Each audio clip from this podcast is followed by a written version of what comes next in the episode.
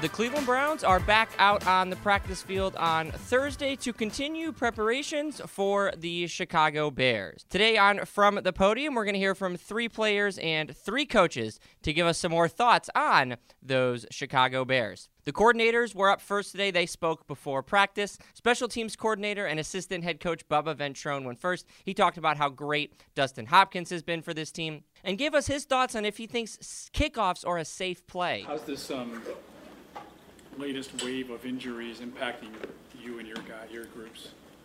Next man up. Next man up.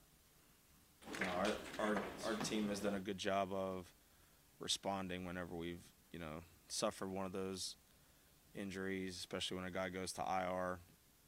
Guys need to now take on, bigger responsibility and step up. So I think those guys have done a good job, the entire roster.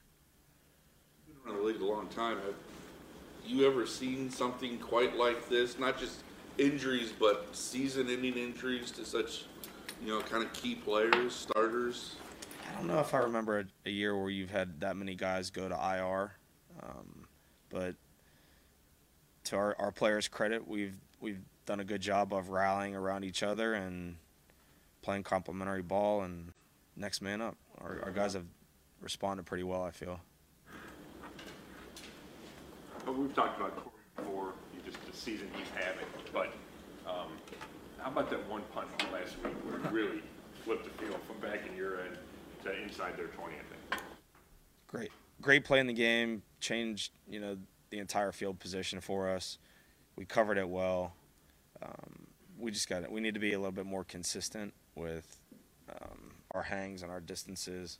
But no, he's done a great job. All 3 of the specialists have done a tremendous job for us so far.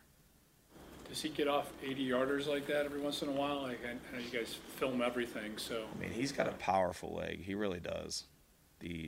His ability to hit for distances, it really is truly remarkable. And, we need to continue to improve on hitting with good hang, and distance and direction is going to be important, especially in these next few games. Speaking of distance, Dustin gets another one beyond 50. Was 55 right about the margin of what you were comfortable with going in? It was close. Yeah, I know Kevin and I talked about it quickly. I mean, we talked about it pregame and then circled back at halftime. And then obviously on that last drive, we had a quick conversation about can we hit it? And so we both agreed, yeah. So had the obviously you have the confidence in the player at that point to follow through for us.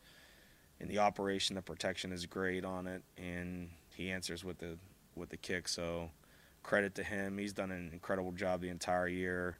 Love the kid, love the work ethic, the consistency every day.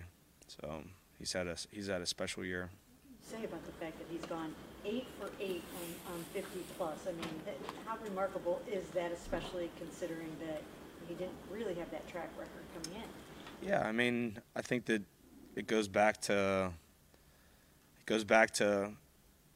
practice, execution equal game reality. That's what's happened. He's done a good job in practice, the practice reps, the week in, week out, the consistency.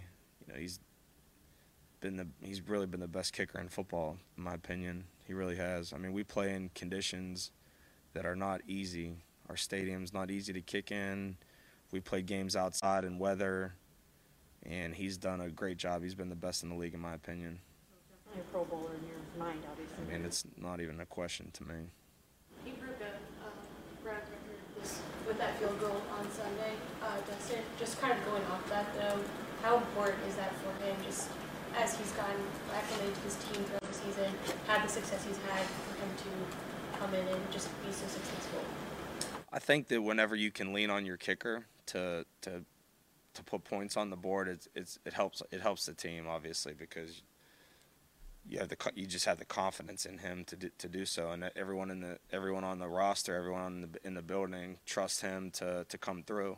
And it really starts with Charlie, then it's to Corey, then it's to him on their work and their preparation, and then our protection. So that whole unit's done a nice job and embraced their role, and hopefully we can continue to do positive things on that unit moving forward in the next few games. With Corey hitting the ball the way he does and that distance, how have you guys had to work with the coverage to play off of that and know he's going to hit a far ball, but maybe doesn't have that hang time yet or something like that? Yeah, I mean, ideally you don't want to have a 60-yard punt at 4-3 hang time. You want to match the distance with the hang, and the better that we can do that, the better off our coverage will be. So I think that, you know, here and there, some of those, when you hit a big ball like that, a lot of times, like if you hit a ball at 70 yards, there's times where, I mean, you're probably not going to be able to catch the ball.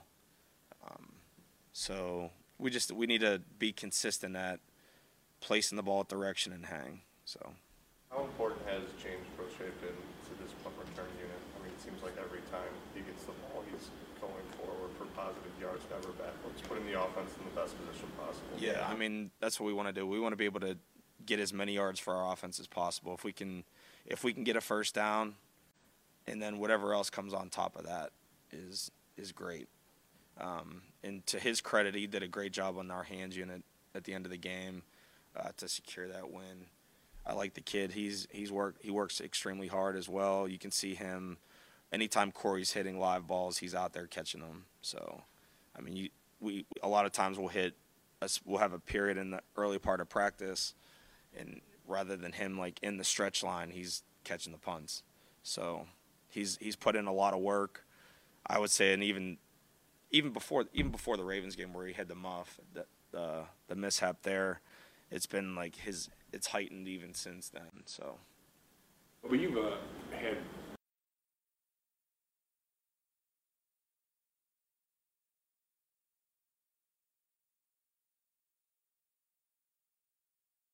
year long, and now it seems like they're going to be counted on more on defense. So, just what have you seen from them being in your meetings, being in your groups all season long? Yeah, I think, you know, when guys go down, opportunities arise at other positions. It's been like that in the NFL forever. So I think for them, just understanding that it's their opportunity to get more defensive time and more defensive reps, and they have all done a really good job of embracing whatever role they've had for me. You know, D. Bell's been really like a four-phase guy for me. His role will lessen. And then it's the other guys that are going to step up in those spots. So they've been great contributors for me, and they're going to help our defense out as well. Can you tell when you're working with them that it's going to translate to defense when they have to take on a bigger role? Yeah, I think so. I mean, you can see. I mean, the thing that I like about like for instance, like D. Bell, like I think he's a pretty instinctive kid, and when he's playing fast and aggressive on defense, you see him making plays. It showed up in preseason, and I think you guys will see that, you know, the more opportunities he gets on that side of the ball. We've asked you about Pierre before, I think, but it seems like every week we see him make a play in coverage. Yeah. And he did against Jacksonville, obviously. How has he been for you as a I mean, I know he's doing kick return, but in punt coverage, how good has he been? Yeah, Pierre's been great. I mean, Pierre can fly too. He ran like 4.37 at the combine. He's fast. He gave me a lot of crap this past week. South Dakota State beat Villanova in the playoffs, so I'm not happy about that. I'll have to wear a South Dakota State jersey tomorrow to my meeting, which is unfortunate. No, but he's been great for our unit. He really has been, and his coverage impact has been great for our unit. He's done a good job, not only on punt, he's done a great job on kickoff too. He's made a number of tackles on that unit. But no, he's definitely been a positive for us, and I'm really glad that AB made that move to get him at the end of camp. Hey, the NFL is going to re-examine kickoffs again. I think Troy Vincent called it like a dead ceremonial play yesterday. Yeah. What's the kind of, I mean, I know they changed a lot of the rules for player safety. What would be your hope that they, or what adjustment do you think they could make that would? Yeah, I don't know. Everybody? I mean, I've seen some things written about like adopting the XFL style of kick, and I don't know. I mean, I feel like, in my opinion, you guys know how I feel about the kickoff and my feelings about it, and returning kicks and forcing kicks, and, you know, me personally, I don't like the game to not have a kickoff. I think it's just gimmicky whenever you don't. to me, if you want to fair catch it, fair catch it. If you want to return it, return it. But I don't think taking the kick out of the game, taking the kickoff out of the game is the solution. Me personally, I think that it, I mean, I'd be fine. I'd be content if we just kept it how it is. Like, if you want a fair catch, fair catch. If you don't, then don't. So I'm content how it is, honestly. Like, I wasn't sure how I would initially take on the fair catch rule. To me, it's not an unsafe – first off, it's definitely not an unsafe play. If you watch the film, like, and you watch offensive and defensive clips, the kickoff is not – it's not an unsafe play. Like, there's – now, I don't – Because of the changes, though, has it gotten better because of that? Yeah.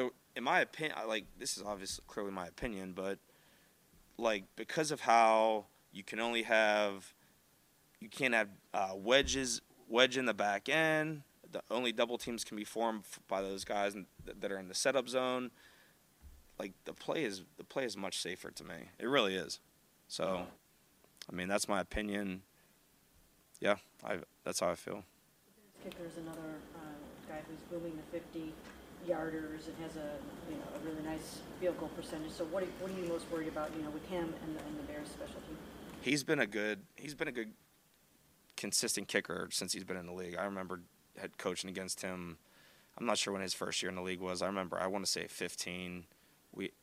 We were against him, and I remember charting his kicks whenever I was in New England. And he's just been a consistent player, since he's been in the league when he was in Kansas City. Now he's in Chicago. Obviously had a really good year a couple years ago and hitting the high percentage now. Overall, their group, I think it's a solid group overall. Santos has done a great job. Travis Homer's a good player for them. They got good returners. Trent Taylor is a good punt returner, sure-handed guy. Velas Jones, I really liked him coming out of school. Explosive, can get to the field. Really good speed and toughness in him.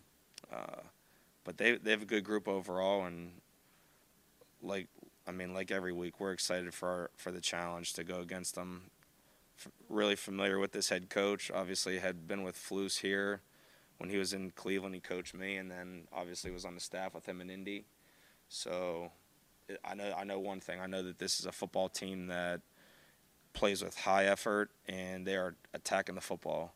So it'll be an important thing for our entire team, not just in the kicking game, but on offense, to protect the football, because those guys – they run to the football, and they punch at the ball, and they swipe at the ball. So that'll be a huge priority for our team this week. Can you talk about how the team has been able to rally around each other despite all the injuries? How does Kevin go about setting that message and setting that tone?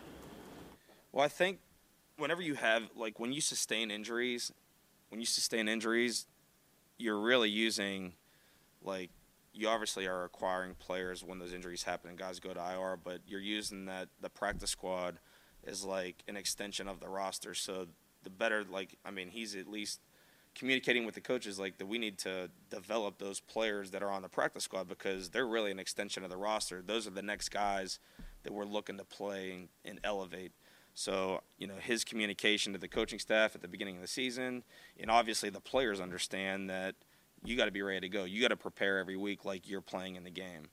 I think our coaching staff has done a really good job of rallying and preparing those players that are having more opportunities now due to injury.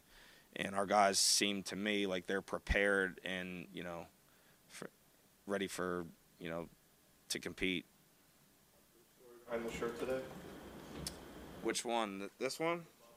The best defensive player in the world? Huh? No, that's just my work shirt, going to work. Coach has adopted the theme of, we have to work, and I end up getting these for the coaches and players, so it's kind of like almost like a camaraderie thing. Offensive coordinator Alex Van Pelt was next. He talked about what would happen if Joel Bitonio needed to play tackle and why the passing numbers have been higher than the rushing numbers lately. When would Joel become I know he's always an option to slide out, but is that even more possible now than ever? I don't think so. I think our tackles played well last week. Really proud of James and Jaron, both those guys, to throw it 45 times against those edge rushers and have one sack. That was really an RPO.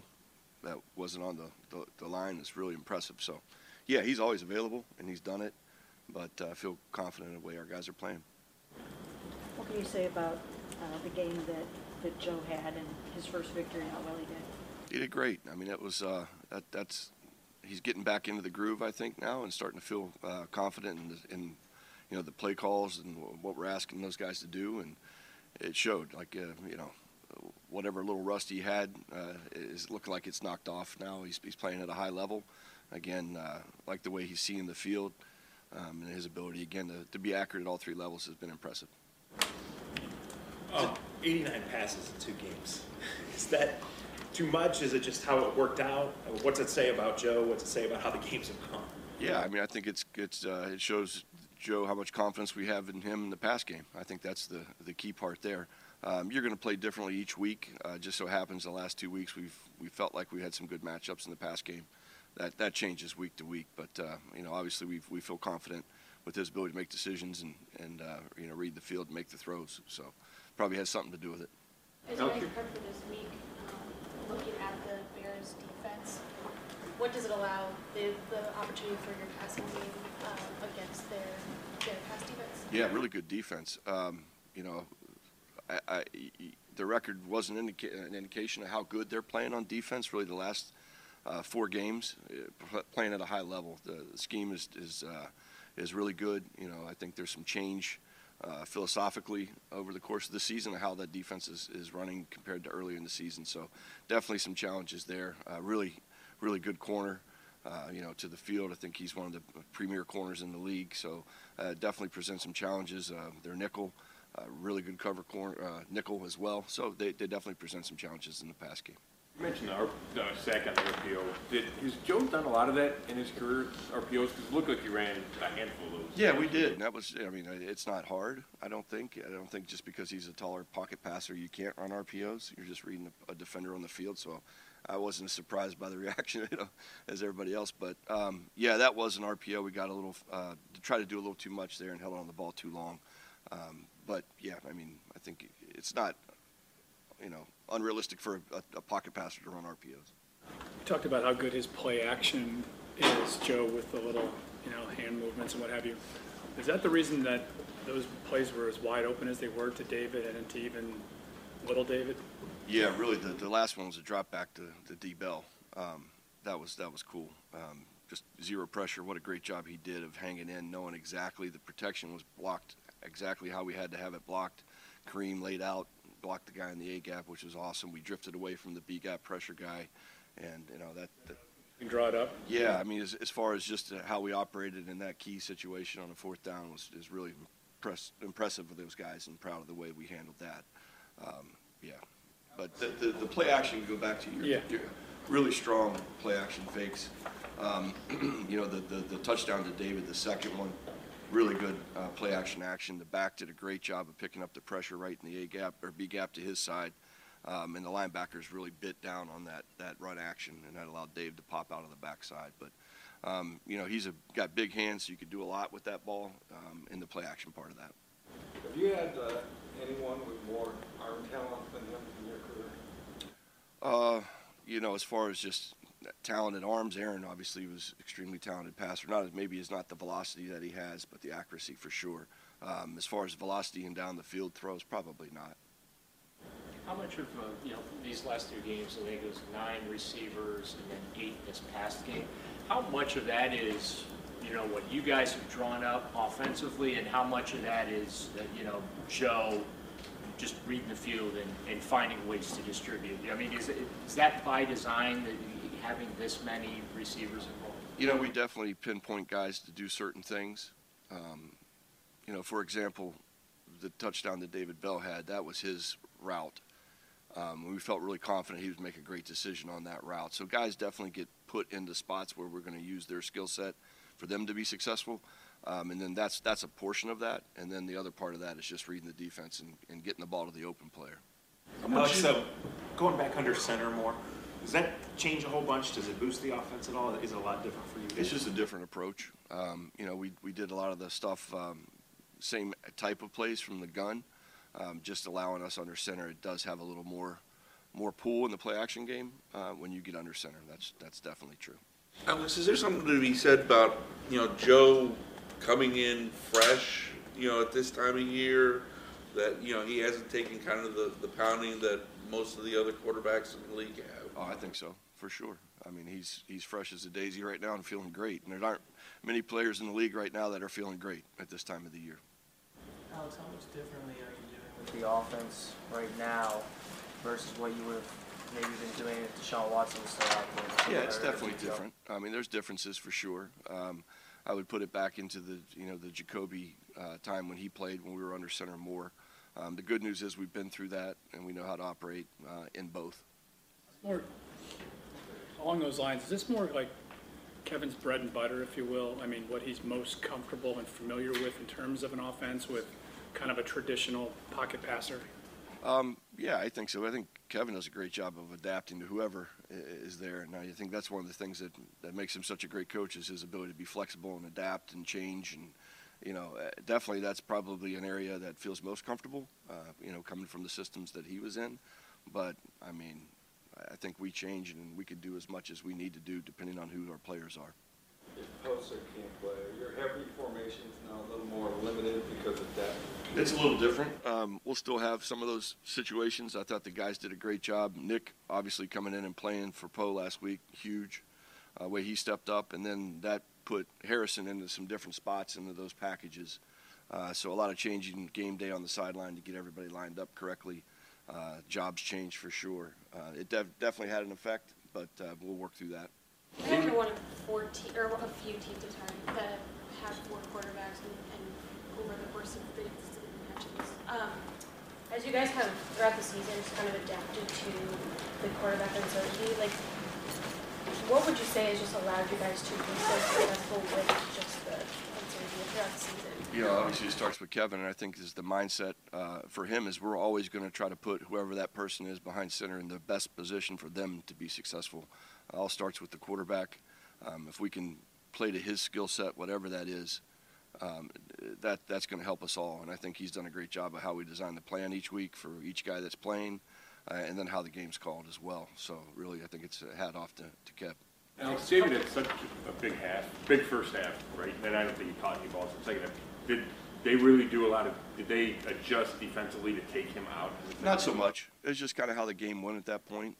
You know, his plays were big early, and then we kind of just we were attacking other places later in the game. But great game for him. Obviously, he's done an outstanding job all year, not just as a player but as a teammate.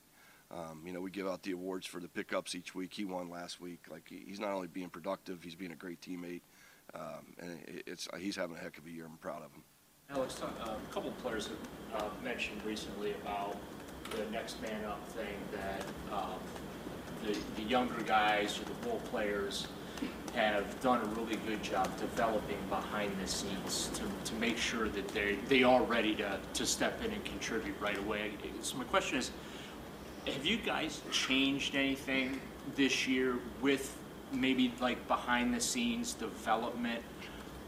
To make sure that guys are ready, or is that, do you feel like it's just more initiative from the guys that aren't getting those reps? Yeah, no, there's a ton of work that goes on behind the scenes, not on the practice field. Our young coaches do a great job of getting the extra work with those guys, whether it's Scott Peters or John DeCoster working with the younger players off to the side, Callie working with Sed and some of the younger receivers, getting them ready. There's a lot of work that goes in on the side to get those guys ready, but it is important. We know we do feel like we do a good job of developing the young players, so when they do have a chance to play, they're ready to go. Back to getting that ball spread around. Is there more that you guys can unfold with this offense, and does that play a part in it, Joe's ability to get that ball to different receivers and have that diversity? Oh, definitely. I think it definitely, you know, you got to defend the whole field. You got to defend every player, and the more you can spread it around, the more they can isolate on, you know, your top guys. So. You know, if they're spending more time with Dave and Amari, then that should open up Sed and Elijah and the other guys. So it only helps the whole offense the more players touch the ball. Alex, sorry if you were asked this already, but what was the biggest improvement in Flacco's second game? Oh man, just probably operation. knowing where the snap points were, the cadence work that we did. You know, we do a lot of motions and shifting, so just a fuller understanding of just really operation to that point. I think he's the second game. Yes, yeah, and we'll keep loading more things on as we get more familiar with the system with Joe. But, yeah, I think that was really clean last week in our operation, minus the false starts, but we did a nice job there.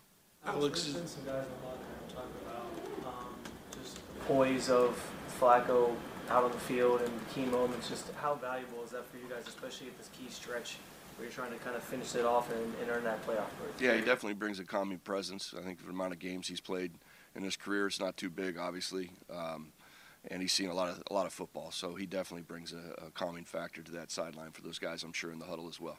Just a couple more. Alex, how much does Sweat change that Bears pass rush? Oh, definitely. Skilled pass rusher, good against the run, really good player, big, strong, physical, power rusher. You know, he's definitely helped them a ton since he's gotten there. Alex, in terms of unlocking more with the pass game, you know, Amari's obviously been playing banged up, and he's done that throughout his career. But even just in that respect, do you think that alone is a lot more left to be mined there between their connection? Oh, for sure. Yeah, we're just scratching the surface, I think, as we get to know each other. I go back to the Rams throw on 3rd and 14 where he just, you know, two guys had not worked together a ton that were on the same page. So that'll continue to grow. How happy were you to see David Bell get to the end zone? Oh, man. There's a picture, I don't know if you guys get out to the front, but on the big screen out there, there's that picture of Dave smiling as he's going into the end zone. That just made my day. Like, how happy was he, and how happy was everybody for him, too? I think Joel was the first guy down to celebrate with. Defensive coordinator Jim Schwartz wrapped up the day for the coordinators. He talked about how great Myles Garrett was during the closing stretches of that game and how the young safeties played last week, filling in for Delpit and Thornhill. Unfortunately, the injuries, losing Mo, possibly Obo, Grant. Yeah, we've taken our fair share of injuries over the last, you know, few weeks, particularly in this last game. You know, it's the NFL. It's a physical game, and you know, you got to be able to plug guys in and still have good performances, and that's what our goal is going to be. We'll miss those guys, but we have other players that can pick up that slack. And it'll give great opportunities for other guys. It was a challenge in the game, particularly the safety position. We lost Juan in pregame warm-up, and then we lose Grant. We were out of a lot of our sub packages where we play extra safeties, and you know, Cam Mitchell came in, played really well for us at the nickel, but he left the game. You know, and then lost Jordan Elliott early in the game, and then lost Mo and lost Obo.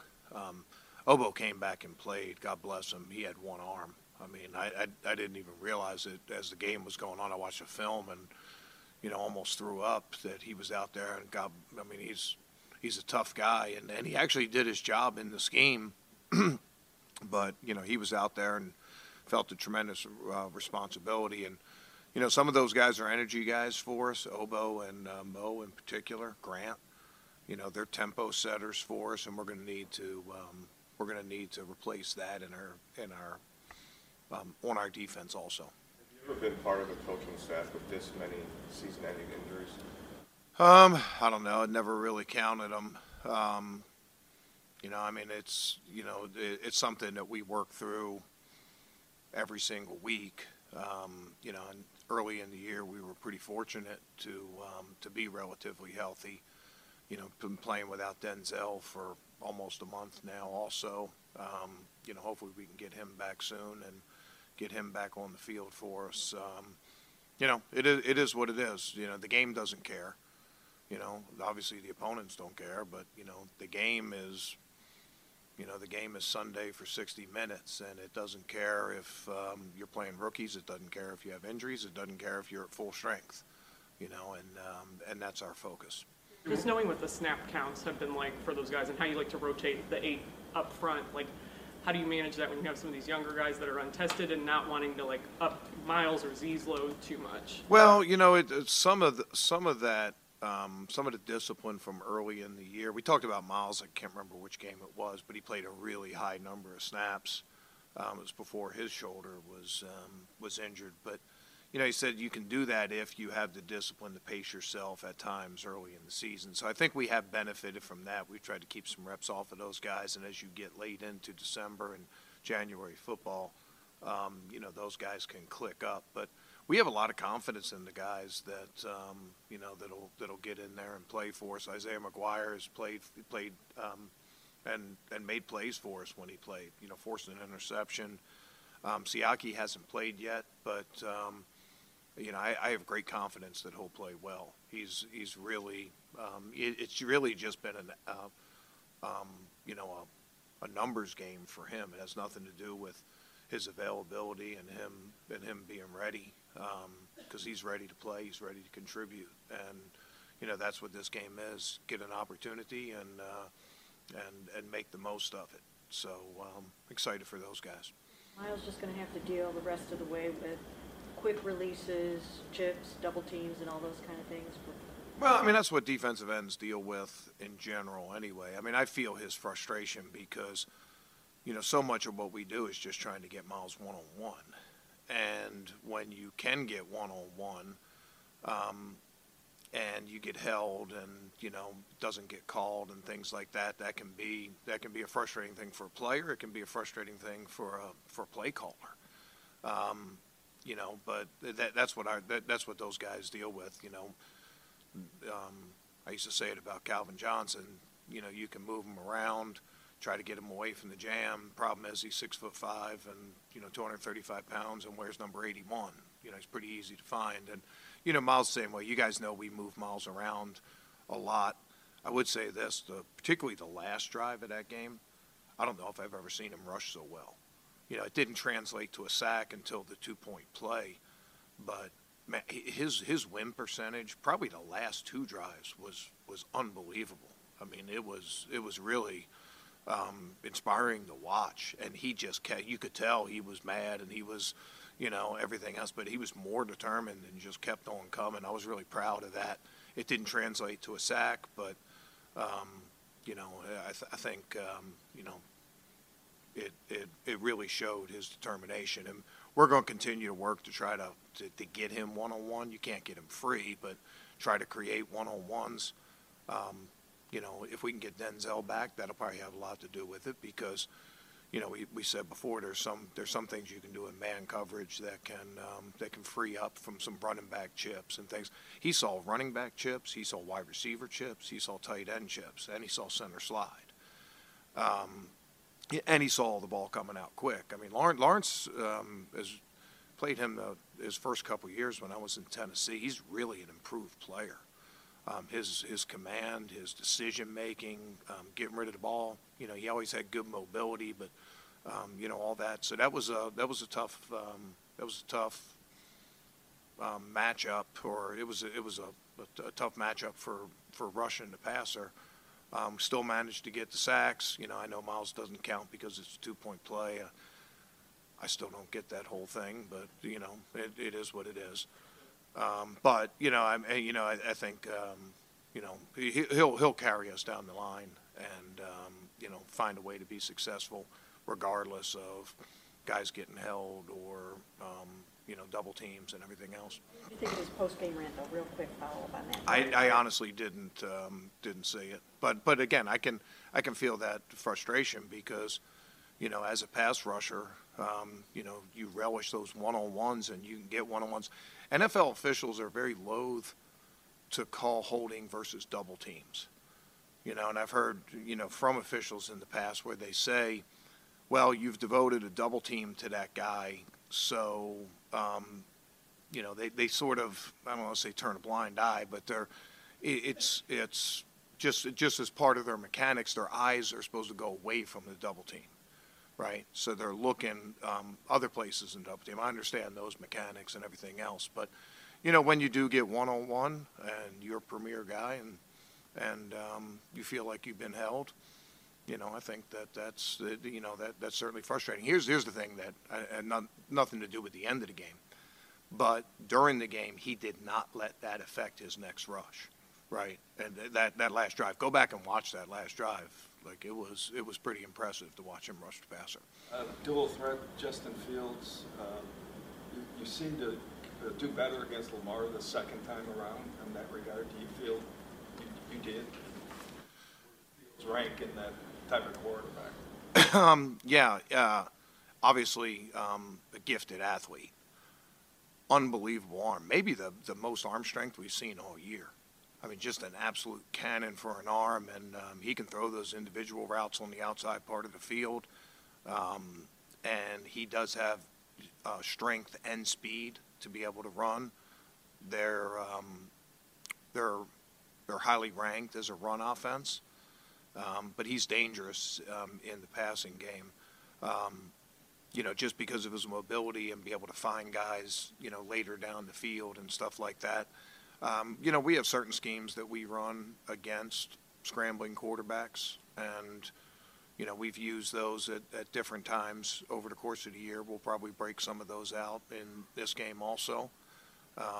You know, just because his legs present such a challenge to the defense. It's not just about getting them covered through the timing of the pass.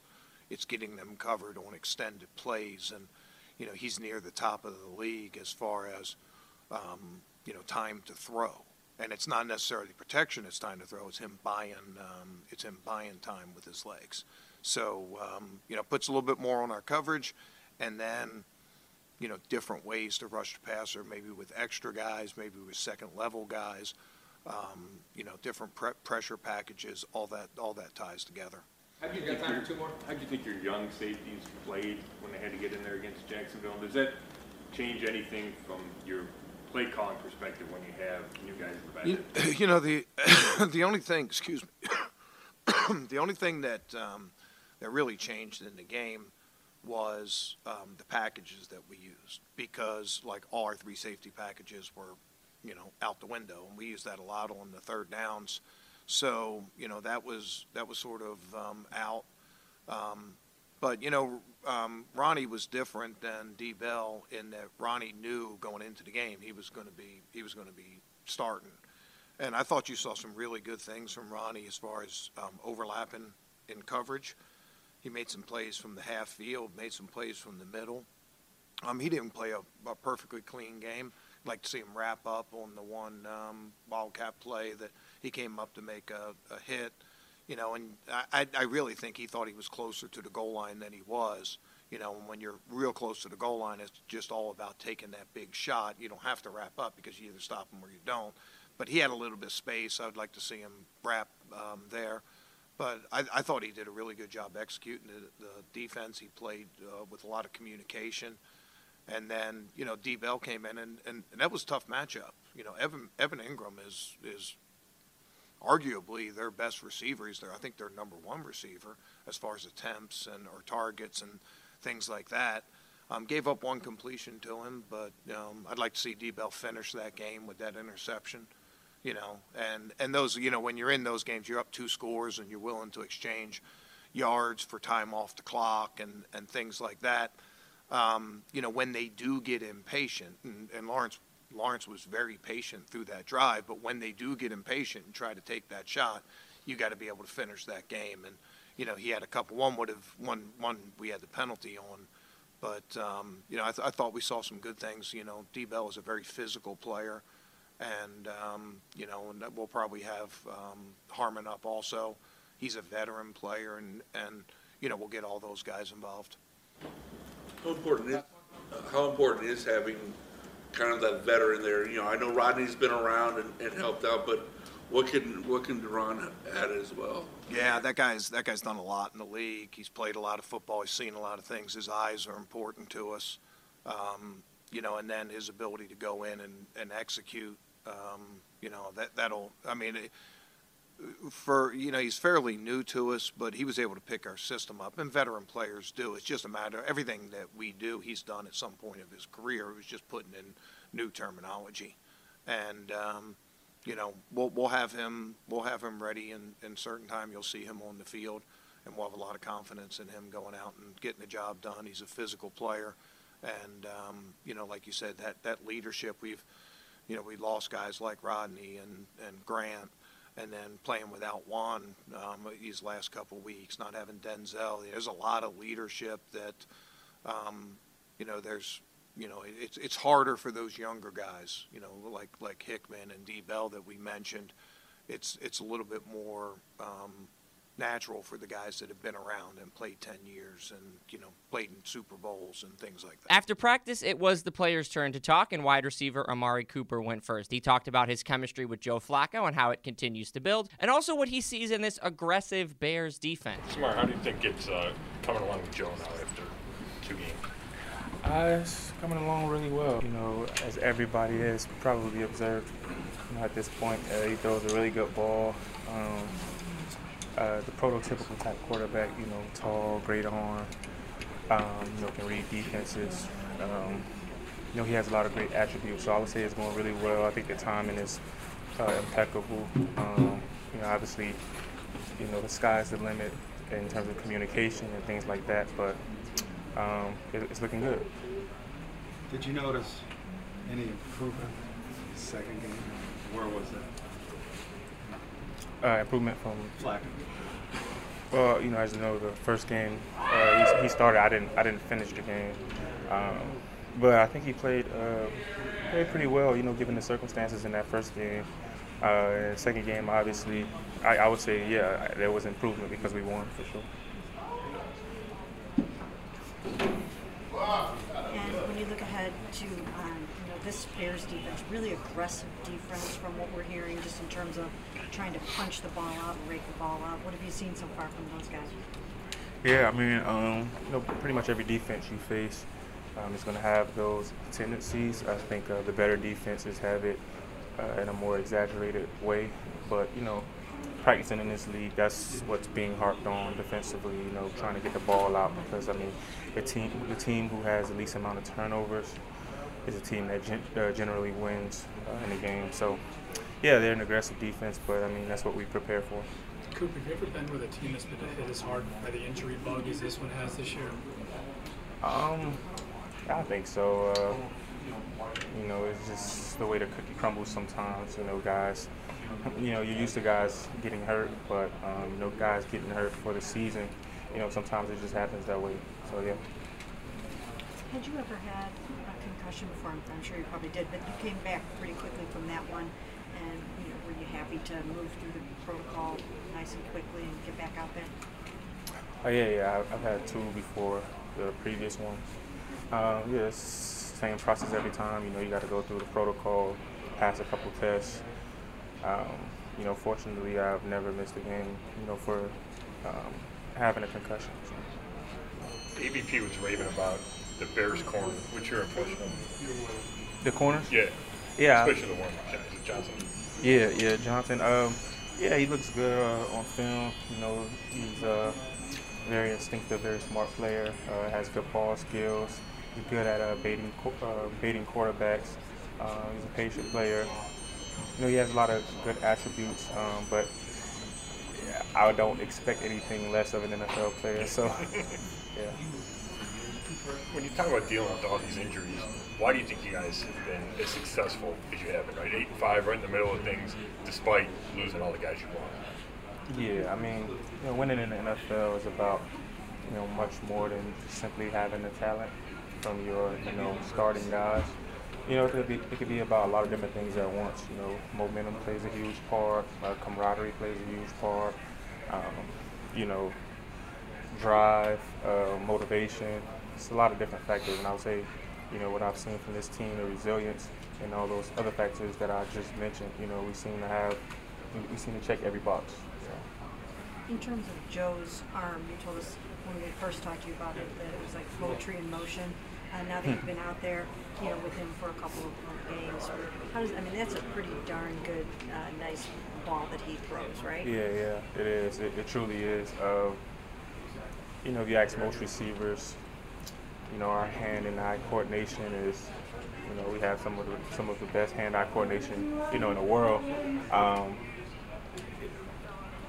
When you're running a route and you're catching the ball, you know, with our hand-eye coordination being so good, you don't really want to think about catching the ball. I know that probably doesn't make a lot of sense, but we're so used to catching the football that we don't really think about catching it. Like, we locate it, we see where it's going to go, we just snag it and go. But sometimes, you know, with different quarterbacks, you know, they throw harder with less touch than Joe Flacco. And so sometimes you have to focus in more and actually think about catching the ball too.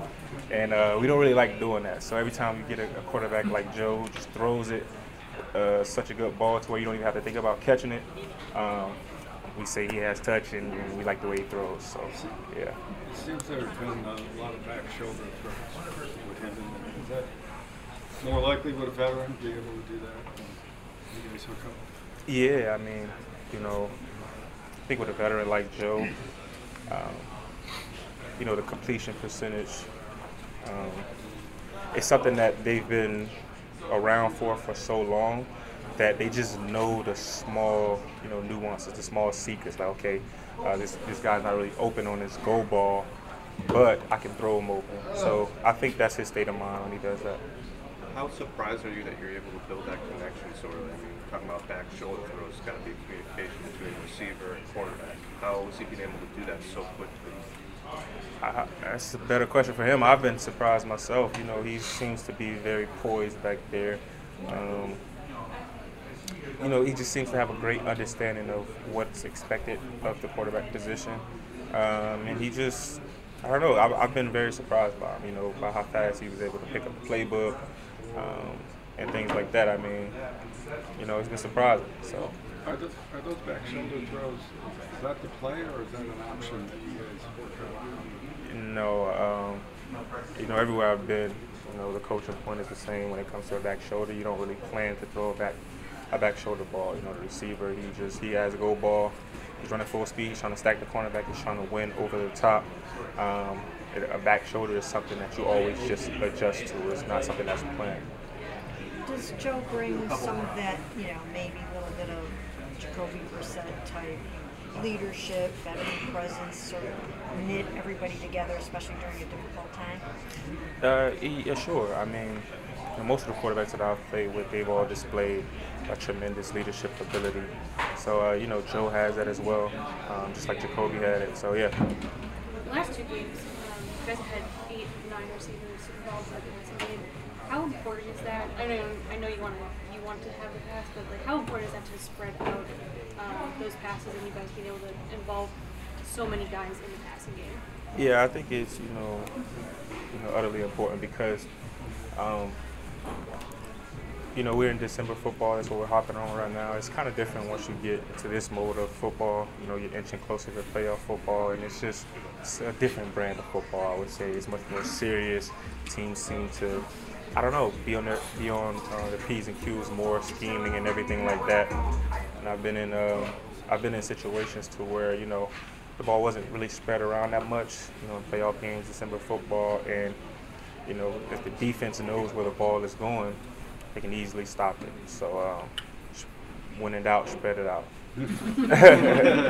How happy were you for David Bell to catch that touchdown pass? I was just as happy as he was. I mean, as you can see, you know, he had a huge smile on his face as he was, you know, entering into the end zone, and I had the same smile because, you know, he's been working hard. You know, he's a hard worker. He's a very reliable teammate, and he deserved it for sure. I keep talking about how quickly Joe connected with you guys on throwing the ball, but how about how quickly he just seemed to slide right in as being part of the team rather than just an outsider coming in? Yeah, I think those two things actually pretty much go hand in hand. I mean, you know, guys in this league, they respect guys who have been in the league a long time because they know that it's something that's not easy to do. It's not easy to sustain, you know, ability for a long period of time. He's a Super Bowl winner. And then coming in here, you know, having the arm that he has, being, you know, such a great talent, guys respect that. So, you know, when you respect a player, it's easy to build camaraderie with him. All-Pro guard Joel Bitonio went next. He talked about how quick Joe Flacco has picked up this offense and how he's keeping all of the offensive linemen engaged even through all of the injury. Joel had a number of teammates who were on IR. That room is always known for, you know, the closeness that exists. How do you kind of keep those guys in the loop, you know, stay connected with them, and, you know, while they're on, you know, away from the facility. Yeah, we still have our group texts, and we still have our, you know, our dinners when we do them and stuff like that. So we try and keep the guys involved. It's difficult though when so many guys keep going on IR. You know, they're doing their rehab, their party meetings when they can be, but they have a lot of other things that they're kind of focused on right now. But we have a good group, and I think we have a good core. So just like whenever we bring someone in, there's part of the group. You know, we're pretty easygoing guys, so it's not too hard in that aspect. But it does stink when you don't have, you know, your full room. You lose a little bit of personality when a guy's, you know, having to get surgery and things of that nature. Joel, why is Bill Callahan and Scott Peters too, why are they so good at keeping guys ready, getting guys ready to just step in? I think the way Coach Callahan coaches, he was so detailed in his process from day one till now that when you plug in a new piece, they kind of have to be caught up to speed to really understand what's going on. And so his focus every week when we have to put someone in, like he puts in the extra time, he puts in the extra work. The guys are focused on getting extra work when they need to. And, you know, you have however many runs in for a week, 20 or 30 runs, and you can really focus on those runs and the detail behind, you know, which formations we're going to get, which defensive fronts we're going to get. And it breaks it down for him. But I think it just starts with how detailed he is and how focused he is on the little things, and that allows guys to go out there and kind of play free. Do you think it helps, like, a guy like Nick or like Mike Oldon or, like, you know, James, these guys to kind of get some snaps, even if it's a fullback or an extra lineman? Do you think that helps keep them engaged kind of throughout the year? Yeah, I mean, they're super engaged. You know, you never know when we're going to call our jumbo package or, you know, our muscle packages when these guys get tons of reps. You know, you look at Nick Harris, who, you know, took tons of reps for JC in practice, so he had all that prep time, and then was going to be the starter, obviously got hurt, had a fight back from that, and then, you know, Poe did a great job when he went in there, so he's kind of getting these backup reps, and he's like, how can I get on the field? And, like, we need a fullback, we don't have a fullback, or we need a big tight end. And I think those guys just want to be part and want to help the team, and they're good football players. So anytime they get on the field, I think is a huge positive for them. You guys have talked a lot about how December football is different.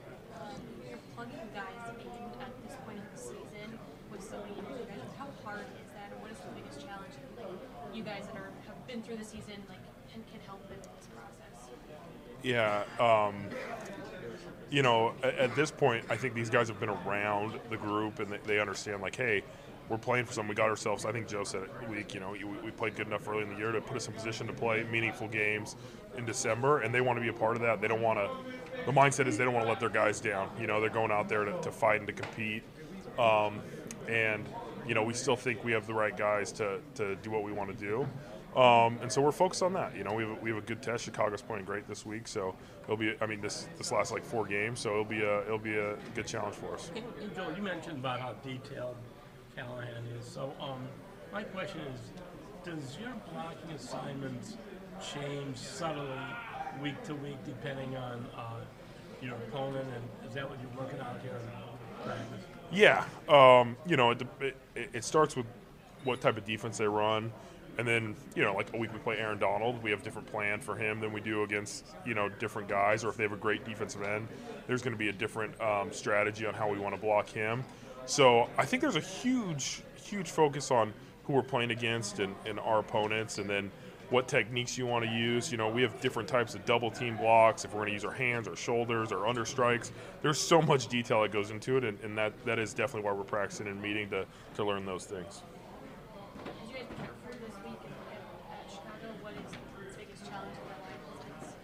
Yeah, you know, since they've traded for Monty Sweat, they've been very good. They run, I think, the most games in the league, which is like TEs, ETs. They're a movement front, so even if they're playing base defense, their guys are going to shift and go into different gaps. So there's a lot, and they come from that tree of, like, play hard, relentless pursuit. So it's a big challenge for us, but they've been, I mean, against the run last. I mean, if you look at the stats, I think they're one of the better teams against the run, and then their sack production has been up the last 3 or 4 games. It's definitely going to be a challenge for us. Joel, you guys being better at home, is that a science, or is that how it's worked out? I think a little bit of both. I think our fans bring the energy. I think especially our defense, I think, thrives on that, and they get excited and it gets loud, and it's pretty cool to see. You know, every once in a while I'll get them to get loud on the sideline. I'm like, all right, this is cool. It's getting loud in here. And I think it's a tough place to play. You know, you're down on the lake. You get some wind. You get some conditions, you know. It's definitely a different atmosphere than a lot of teams, you know, are used to playing in. So we love playing our home games. And then I'm sure there's some luck that gets thrown in there as well. Joel, as the quarterback is officially been signed to the active roster. Nice.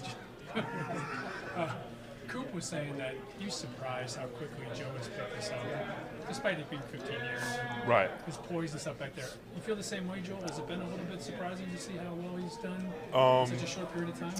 Yeah, because any team you go to, I mean, not that I've been to a lot, but any defensive coordinator, I mean, any offensive coordinator has different terminology for things. So in his head, you know, a certain route could be called something else and stuff. So he's been through enough where he's probably seen it all, but to categorize it and put it into one catalog for the Browns, I think is very impressive.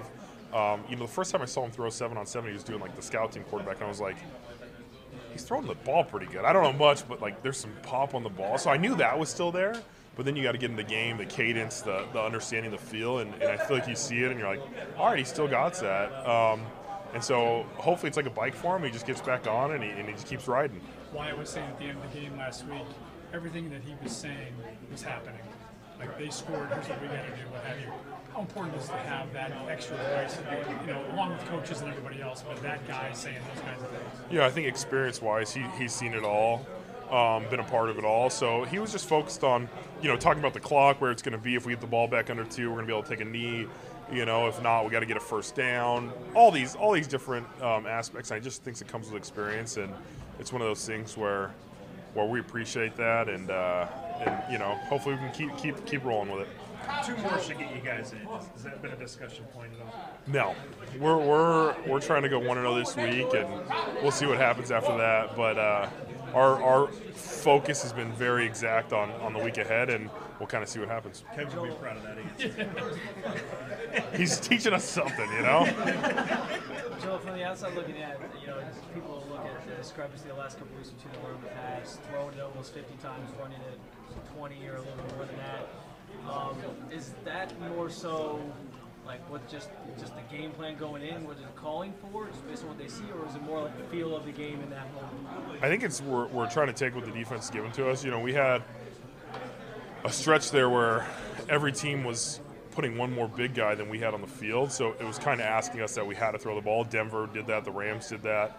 And then this week, I think if you look at Jacksonville, they're number one against the defense, but probably bottom half against the pass. So I think just the game plan and what we wanted to accomplish and how we could attack the defense was kind of more of that. But it's really whatever it takes. If we got to run the ball 50 times, we'll run the ball 50 times. If we pass the ball 50 times, we'll do that too. You know, so whatever it takes. Which do you prefer? Whatever gets us a win. Joel, you guys went through a December like this in 2020, where you had to kind of finish and get into the playoffs. Do you take anything from that, or the lessons to be learned from that?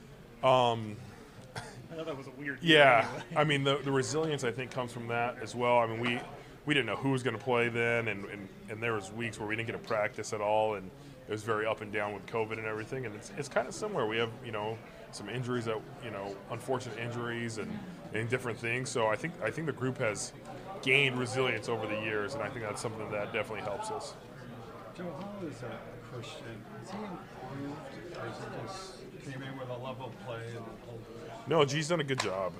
He's really focused. I think he comes in and he's been a few different places, and he started his career with Bill in Washington, but he's really come in and focused on his craft, and I think if you look at it, like his technique and everything has improved over the last few weeks, and I think he's been doing a great job for us. Like to come in and have to play left tackle, it's not like receiver or D-line where you get, you know, 20 plays a game. Like you have to get in there and you're thrown into the fire, and I think he's come in and he's really fought hard, and he's really working to keep improving every week. Linebacker Jeremiah Owusu-Koramoah wrapped up the day at the podium and talked about all the tackles for loss he's accumulated this season, and if he's excited about the challenge of another dual threat quarterback.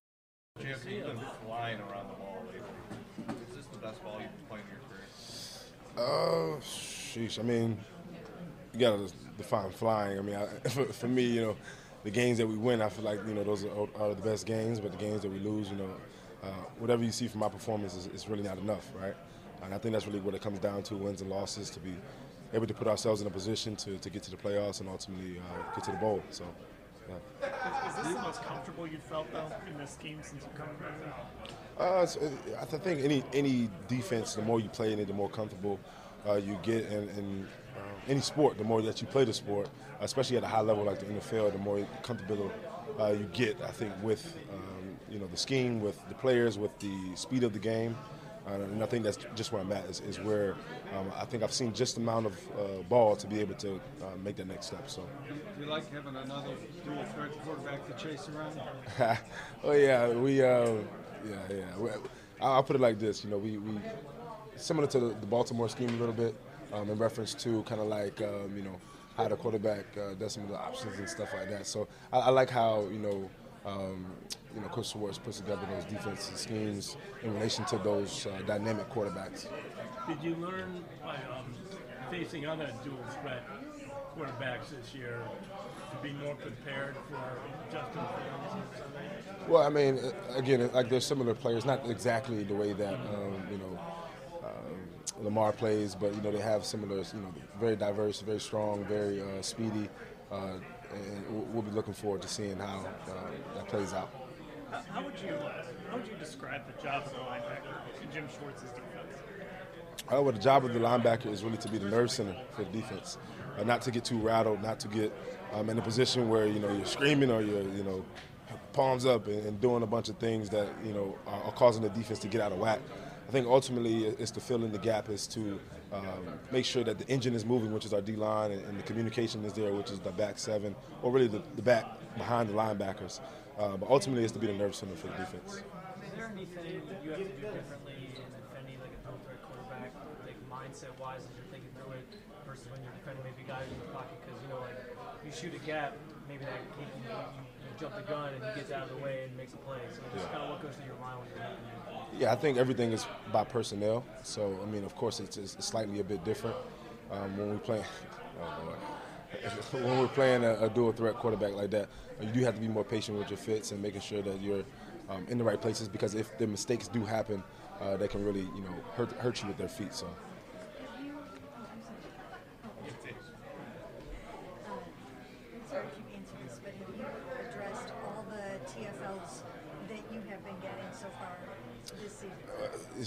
To be honest, if I could give the TFLs to the D-line, that'll make more sense.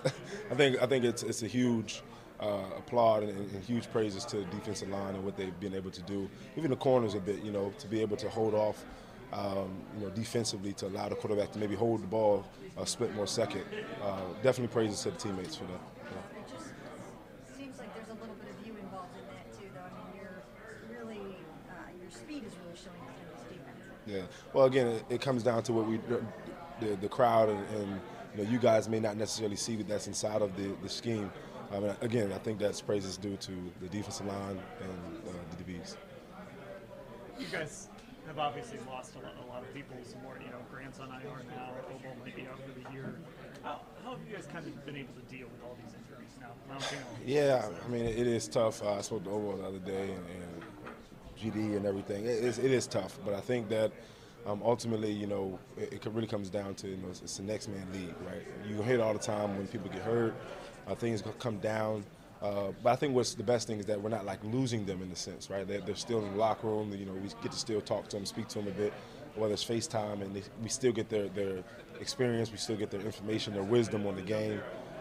So it's really about that, though. Some young guys are going to have to step up and earn their way, right? So I think that's what it comes down to is the next man up and seeing can they also execute, maybe not in the same way, but enough to where they're flourishing as well. Why do you think those young guys have been able to step in? Because that doesn't happen everywhere. Like it has. Yeah. Why do you think they've been able to be so effective? Well, it's a bit of the culture, I think, that we're building. When you are developing and you have a good leader, you have good leaders, and there's a pride on your back. You know what I mean? When you have a family that has a family creed and a family mission, and gives the players and the people that's inside of that family a bit more pride to go towards something. And when we have established here and looking to build continuously, I think they want to be a part of it, and it's a bit more hunger. So. We hear next man up all the time throughout the NFL. We've also seen teams had those season-ending injuries that haven't been able to emulate it. What is, I mean, how many season-ending injuries you guys have had? How have you guys been able to mimic that next man up and been able to actually follow through on it? Not just... Yeah, I think it's the focus. I mean, I spoke a bit more on the culture, but Coach Stefanski does a good job with allowing us to know that it's not Sunday that's the emphasis. It's not Saturday that's the emphasis, but it's the day that we are living in right now. It's the hour that we're living in. It's the second that we're living in. And when the young guys step in, they really, embrace that. So for them to focus on the now, focus on the responsibility each and every play, I think is those little things that mean a lot. So. Joe Flacco, what has he brought so far, just in terms of leadership and poise and just kind of confidence to the room? I was, Joe's a guy that's had a lot of experience. He's been able to establish himself, whether it's by word or by deed. I think that he's done a great job being able to lead the offense, stepping in, doing exactly what the coaches want him to do, being a good teammate to us. Whether it's helping us, out, whether maybe a look or helping another quarterback out, give us a better example of what to do with a different type of offense. So. He's done a great job, and I look forward to seeing him do and progress more. So,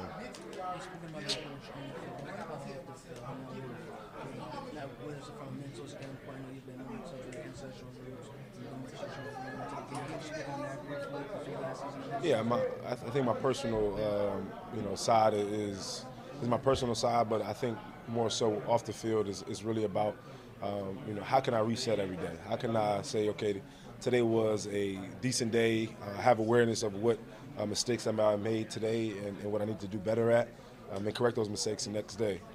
And those things are really what's important. Can a person reset? Every time that a person makes a mistake, they have the responsibility to be able to correct those mistakes. And I think that that's been the emphasis this year. That's all for today on From the Podium. Make sure you like and subscribe to the From the Podium podcast, wherever you get your podcasts, if you want to find more episodes. You can also check out the Browns on social media. Check them out at youtube.com/Browns and on the Cleveland Browns mobile app. That's where you're going to find all the latest news as the Browns continue preparing for the Chicago Bears and the game on Sunday. I'm Jake Malencic, and thanks for listening to the Browns From the Podium podcast.